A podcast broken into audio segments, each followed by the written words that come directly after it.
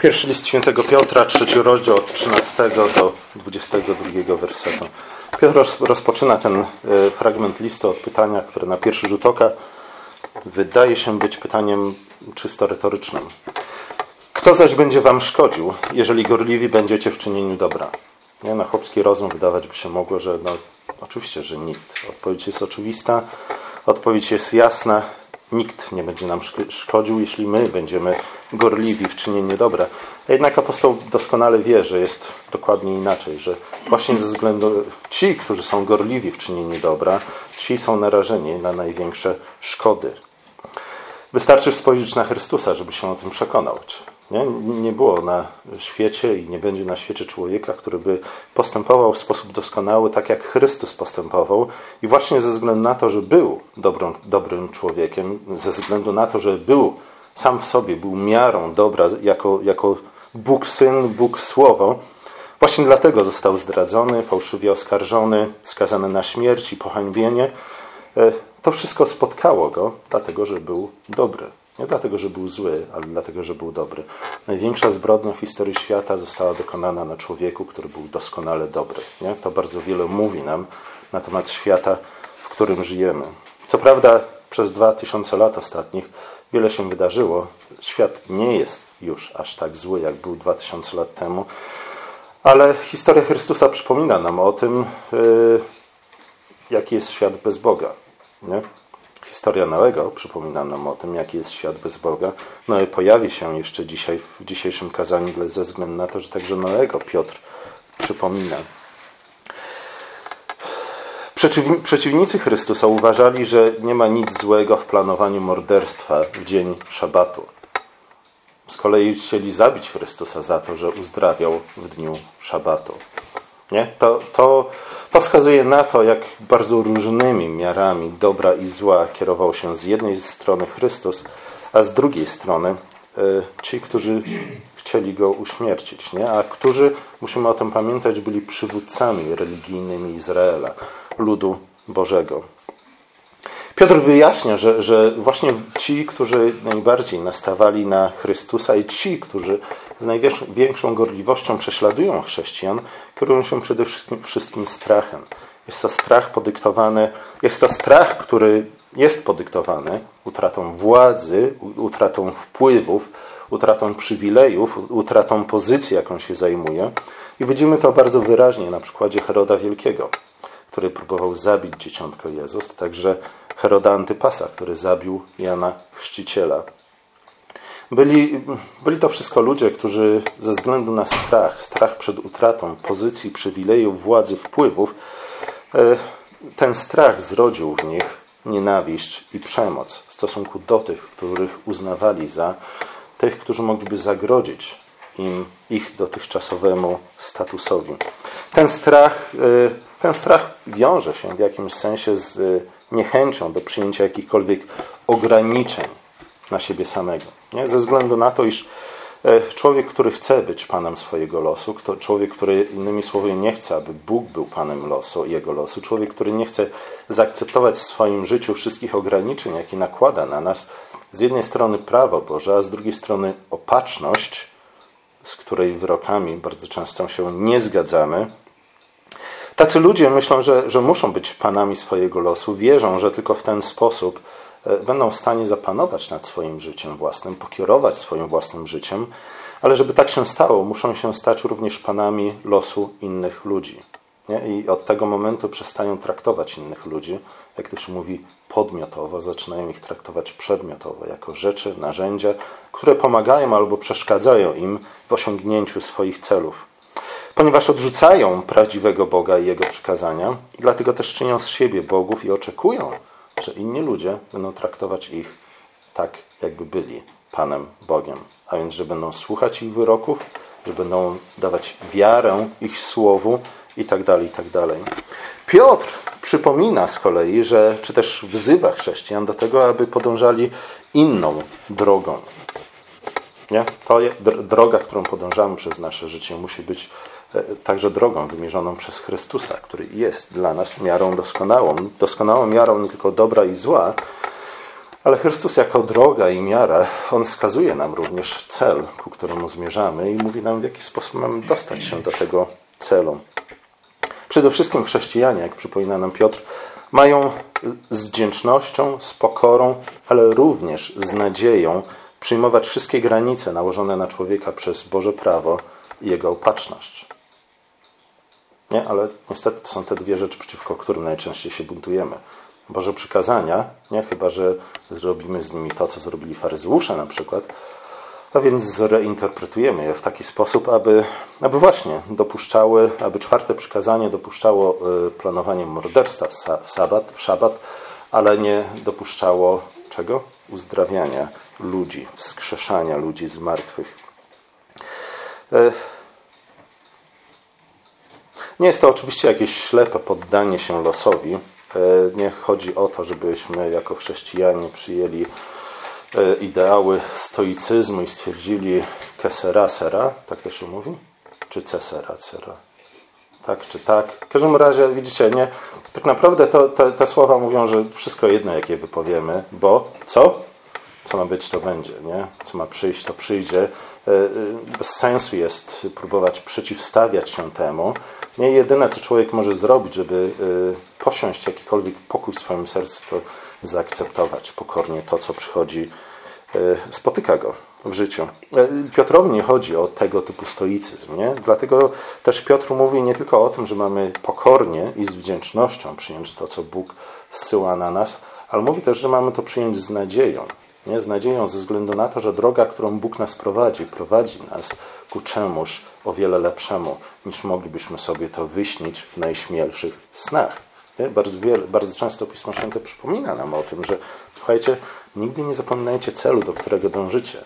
Nie? Droga może do tego celu jest usiana różnego rodzaju pułapkami itd., tak itd., tak bardzo nieprzyjemnymi od chwili do chwili, ale z drugiej strony nie? Piotr przypomina nam w sposób bardzo wyraźny, czy czyni aluzję do, do ośmiu błogosławieństw wskazania na górze, a zwłaszcza do jednego z nich. Jeśli byście nawet coś wycierpieli dla sprawiedliwości, mówi Jezus, błogosławieni jesteście. Piotr mówi, słuchajcie, przyjmujcie to, co przychodzi na was, e, to, co, przyjmujcie te wszystkie ograniczenia, jakie nakłada na was prawo Boże, a także opatrzność Boża z wdzięcznością, ale też z nadzieją, ze względu na to, że w ten sposób otrzymacie błogosławieństwo, które obiecał wam Chrystus. Innymi słowy, odziedziczycie pełnię Królestwa Bożego.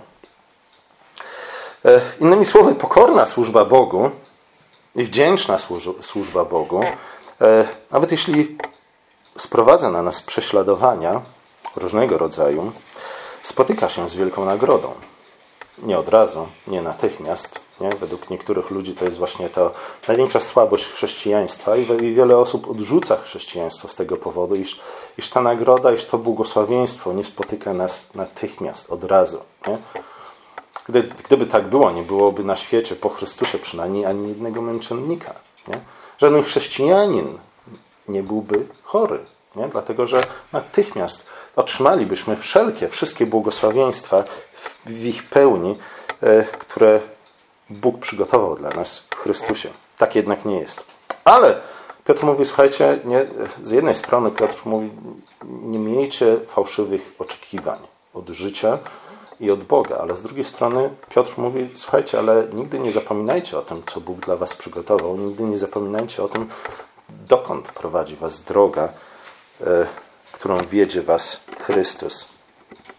Prędzej czy później będziemy żyć w rzeczywistości, w której nikt nie będzie nam szkodzić, dlatego że jesteśmy gorliwi w czynieniu dobra. Nie? I to w ten sposób możemy też wyrazić chrześcijańską nadzieję, nie? że prędzej czy później przyjdzie ten czas, kiedy nikt nie będzie nam szkodzić ze względu na to, że jesteśmy gorliwi w czynieniu dobra.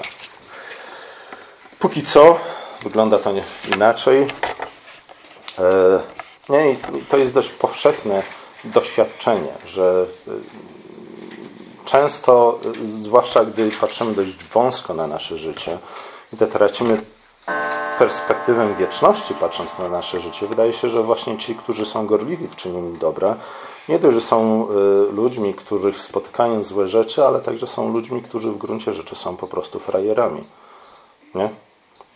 Oglądaliście Mama Mia, czy nie oglądaliście Mama Mia? Pamiętajcie, to jest chyba, to jest chyba przedostatnia piosenka zaśpiewana w tym filmie. Pamiętacie? Pamiętacie o czym mówi? Nie? Słuchaj, ja zawsze trzymałam się zasad, ty nigdy się nich nie trzymałeś, nie? E, życie pozbawiło mnie wszystkich moich marzeń. Ty, wydaje się, że zyskałeś wszystko, o czym marzyłeś. Mniej więcej, to jest parafraza tylko tej piosenki. Nie, ale to jest dość powszechne doświadczenie ludzi, e, które, które jest na tyle powszechne i znalazło swoje odbicie nawet w popkulturze. Piotr jednak dodaje. Dobra, wrócimy do tego wątku. E, Piotr mówi: Słuchajcie, nie? W ten sposób macie żyć. Nie zapominajcie o nadziei waszej, ze względu na to, że pamięć e, o nadziei waszej pomoże wam zniesieniu tych wszystkich prześladowań, cierpień, jakiegokolwiek rodzaju. Piotr w tym przypadku mówi akurat o prześladowaniach, na które byli nastawieni chrześcijanie, e, ze względu na to, iż e, z jednej strony Żydzi, z drugiej strony już niedługo także Rzym zwróci się przeciwko wyznawcom Chrystusa i po prostu wymorduje bardzo wielu z nich.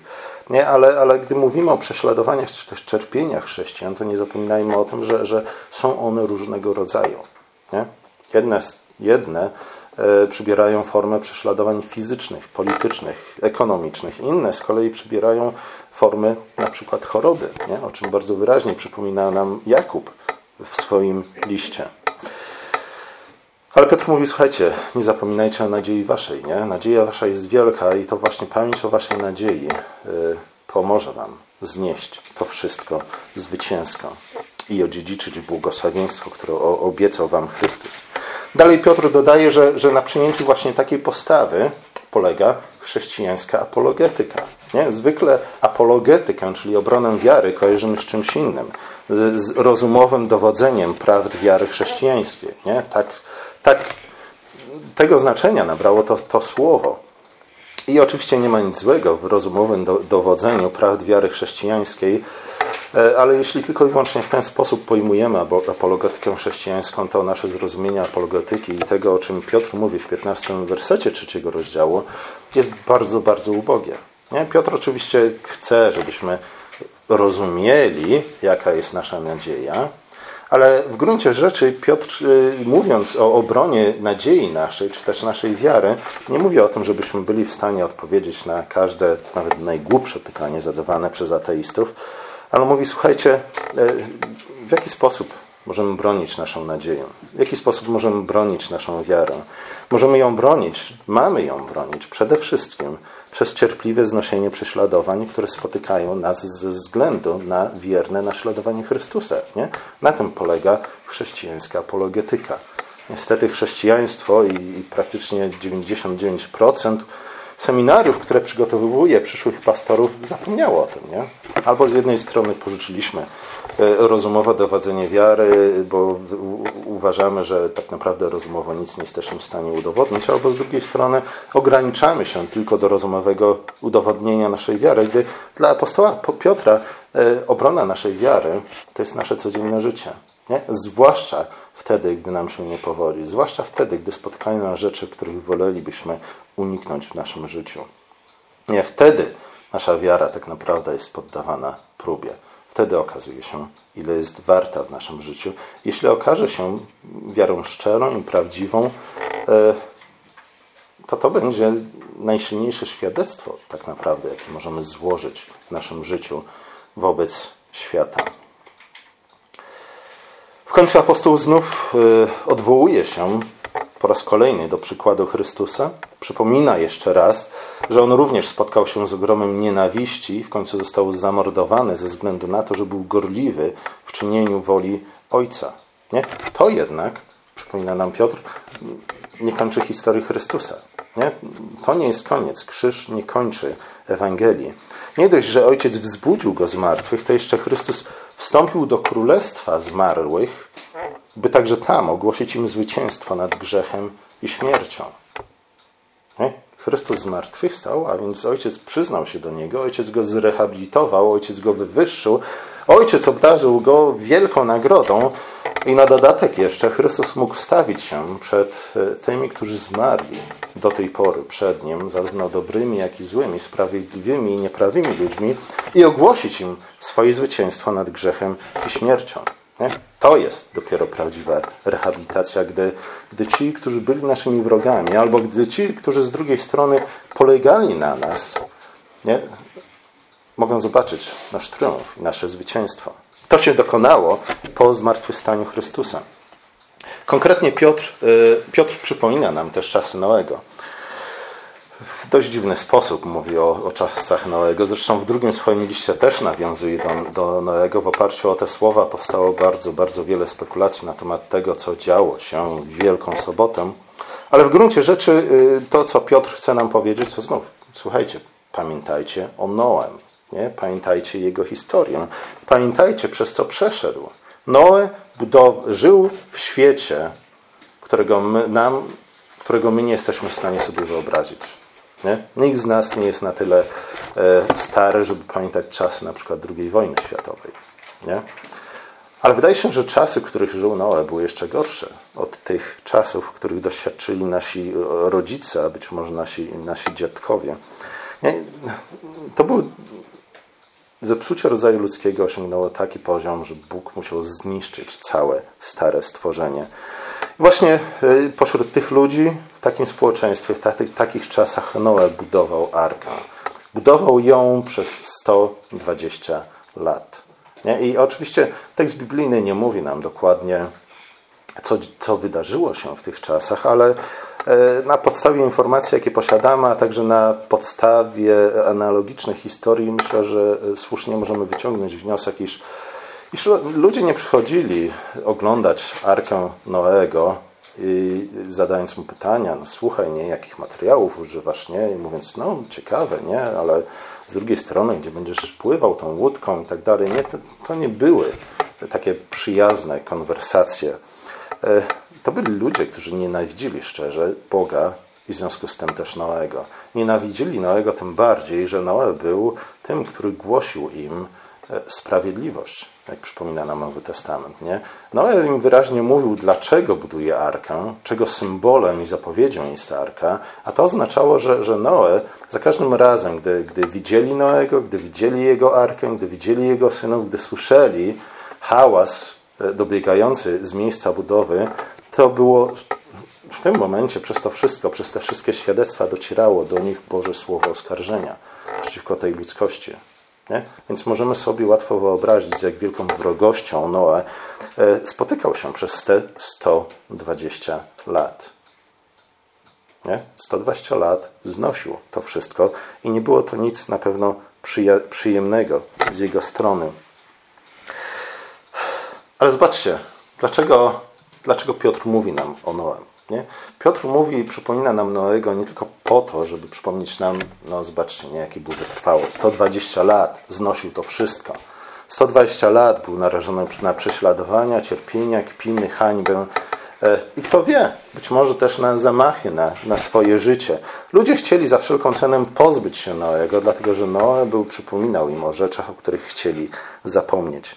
Ale Piotr mu, przypomina nam historię Noego również y, po to, aby przypomnieć nam, nam to, co wydarzyło się, y, co spotkało Noego i jego rodzinę ze względu na wierność Noego przez 120 lat. Nie? A był to potop. Czym był potop dla Noego? Nie, oczywiście y, potop, arka, która w tym tekście jest przy, przyrównana do czego? Do Właśnie w oparciu o ten tekst teologowie chrześcijańscy przyrównują arkę do kościoła, czy też kościół do arki. Nie? Wody potopu są wyraźnie tutaj przyrównane do, do wód chrztu, dzięki którym my możemy przejść na drugą stronę e, śmierci i zmartwychwstania starego stworzenia, które, które w ten sposób staje się nowym stworzeniem. Potop i arka dla Noego e, były z jednej strony ratunkiem ratunkiem, wyrwaniem od świata, w którym nikt z nas nie chciałby żyć. Nie? Po to był ratunkiem, wyrwaniem Noego z rzeczywistości, która była kompletnie praktycznie zepsuta. Dlatego też potop później jest przyrównywany przy okazji wyjścia Izraela z Egiptu właśnie do przejścia przez Morze Czerwone. Nie? Stara rzeczywistość, stary Egipt, nie? Egipt, do którego Hebrajczycy niestety dość szybko zaczęli tęsknić ze względu na krótką pamięć e, i, i na słabą wiarę, ale Egipt, w którym ich wszyscy nowonarodzeni chłopcy byli mordowani. Nie? Mówimy o takim Egipcie, gdzie faraon ich kompletnie zniewolił. To nie była dobra rzeczywistość. Tam nie żyło się dobrze, wbrew temu, co później Hebrajczycy e, twierdzili. Nie? Czym było przejście przez Morze Czerwone? Nie? Czym było przejście anioła śmierci przez Egipt? Z jednej strony był sądem nad, nad e, starym stworzeniem, nad Egiptem, z drugiej strony był wyprowadzeniem Izraela z domu niewoli. Podobnie było z Noem.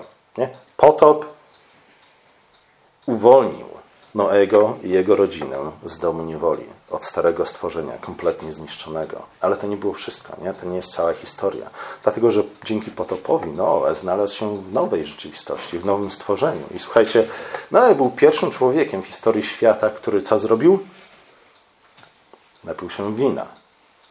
Ja, ja wiem, że zaraz niektórzy może powiedzą, ale się upił i potem goły leżał w namiocie, nie? E, nie powinniśmy w związku z tym pić wina. No, to jest dość proste i, i zbyt proste i, i, kiepskie odczytanie tej historii. Wino w historii Noego jest przedstawione jako wielkie błogosławieństwo, nie? jako dar nowego stworzenia. Nie? Innymi słowy, Noe przez 120 lat cierpiał prześladowania ze względu na to, iż posłuchał Bożego Słowa, ze względu na to, iż był człowiekiem sprawiedliwym i im gorliwiej wypełniał Bożą wolę, tym bardziej był prześladowany. Przyszedł potop, uwolnił go od starego stworzenia, uwolnił go od jego prześladowców, ale z drugiej strony, zobaczcie, rzeczywistość, w której znalazł się Noe, była o wiele lepszą rzeczywistością niż ta, która opuścił. Nie tylko dlatego, że nie było tam już złych ludzi, od których uciekł dzięki arce, ale ze względu na to, że Bóg dał mu nowe dary, Bóg dał mu nowe błogosławieństwa, które były nieznane kompletnie przed potopem w starym stworzeniu.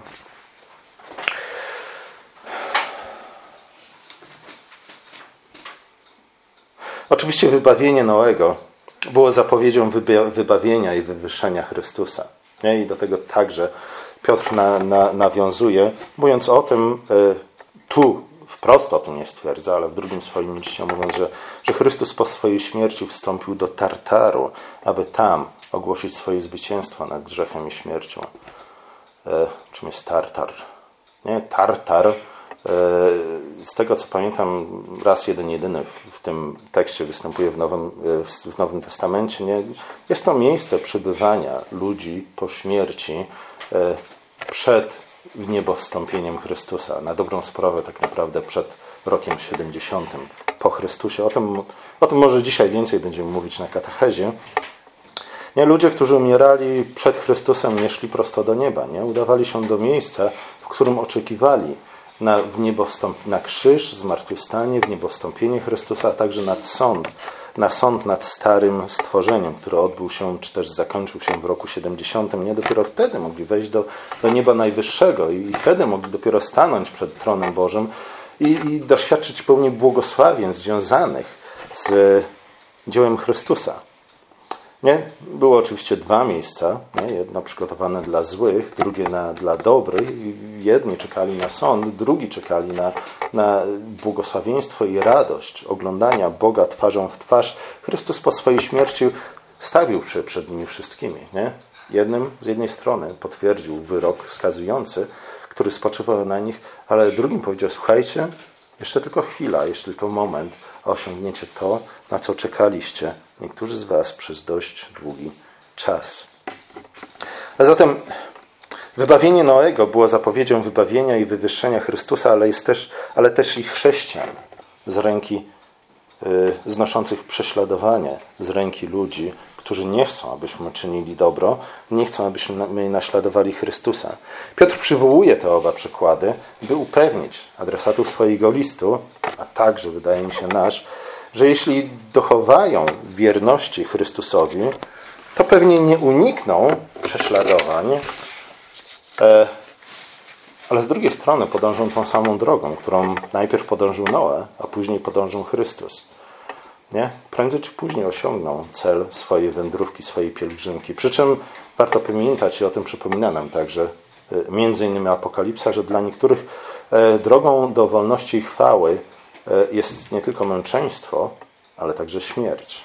Nie? Dla, niektórych, dla niektórych to jest najkrótsza droga do chwały i do wolności. To samo czeka również nas, jeśli dochowamy wierności Chrystusowi. Podobnie jak Noe zostaniemy wywyższeni i odziedziczymy królestwo. E, nie obędzie się to bez bólu, bez ofiar, e, a praktycznie w przypadku każdego z nas, także bez śmierci. Na jednych przyjdzie ona później, i na innych wcześniej. Ale Piotr mówi: Słuchajcie, z jednej strony Bóg nie obiecywał nam łatwego i życia, i życia wolnego od niebezpieczeństw. Nie? Ten, kto głosi tego typu Ewangelię, głosi Ewangelię fałszywą i daje ludziom fałszywą e, nadzieję, i, i z tego powodu wielu ludzi odstępuje prędzej czy później od Boga. Ale Bóg obiecał nam życie uwieńczone chwałą i radością. Bóg obiecał nam życie, które będzie życiem owocnym. I jest to obietnica, którą każdy z nas otrzymał w swoim chrzcie, ze względu na to, że przez chrzest, jak przypomina nam Piotr, wstępujemy do naszej arki, którą jest Kościół, czyli ciało Chrystusa.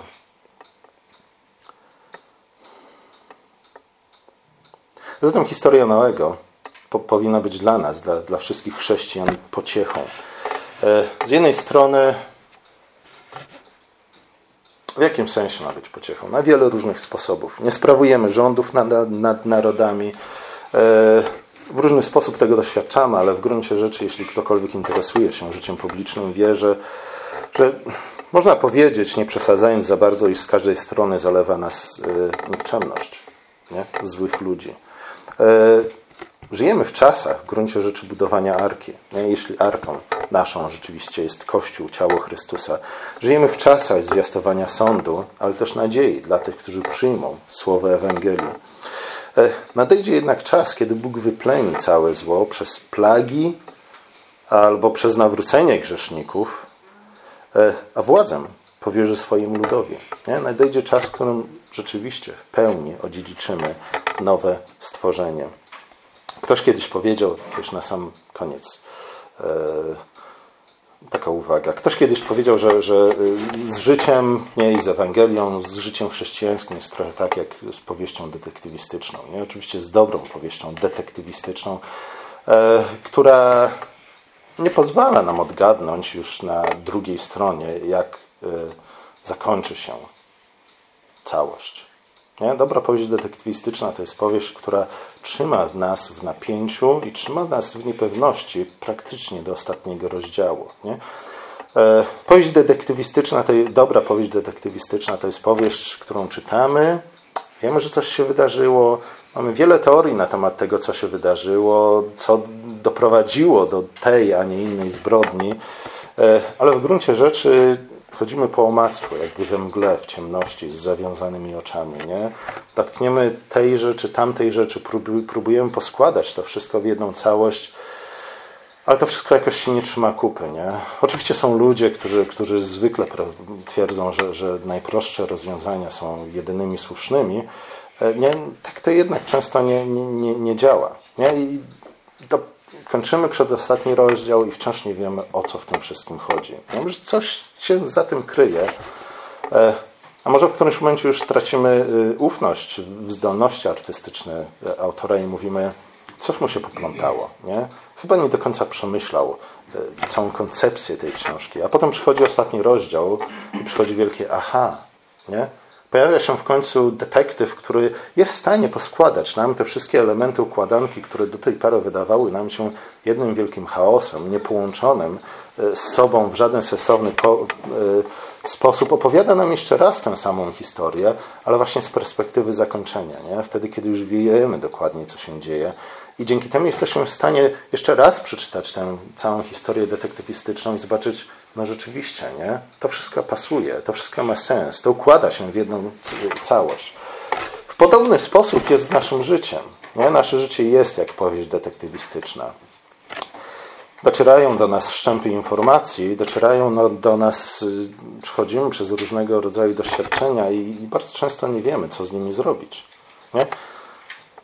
Ale Piotr w dzisiejszym tekście zachęca nas do tak, tego, abyśmy y, nie zostawiali nie, tej książki na bok, nie odkładali ją, twierdząc, że napisał ją jakiś chory umysł, ale żebyśmy doczytali do końca. Nie? Dlatego, że gdy to czytamy do końca, ostatni rozdział, który prawdopodobnie przeczytamy dopiero po naszej śmierci, e, ukaże nam całe nasze życie z innej perspektywy. Wtedy zobaczymy, jak te wszystkie rzeczy, te wszystkie kawałki, układanki y, rzeczywiście złożą się w jedną całość. Nie? W jedną piękną całość, w jedną chwalebną całość, w jedną całość, y, na którą patrząc będziemy szczerze, z oddaniem chwalić Boga i radować się nim na wieki.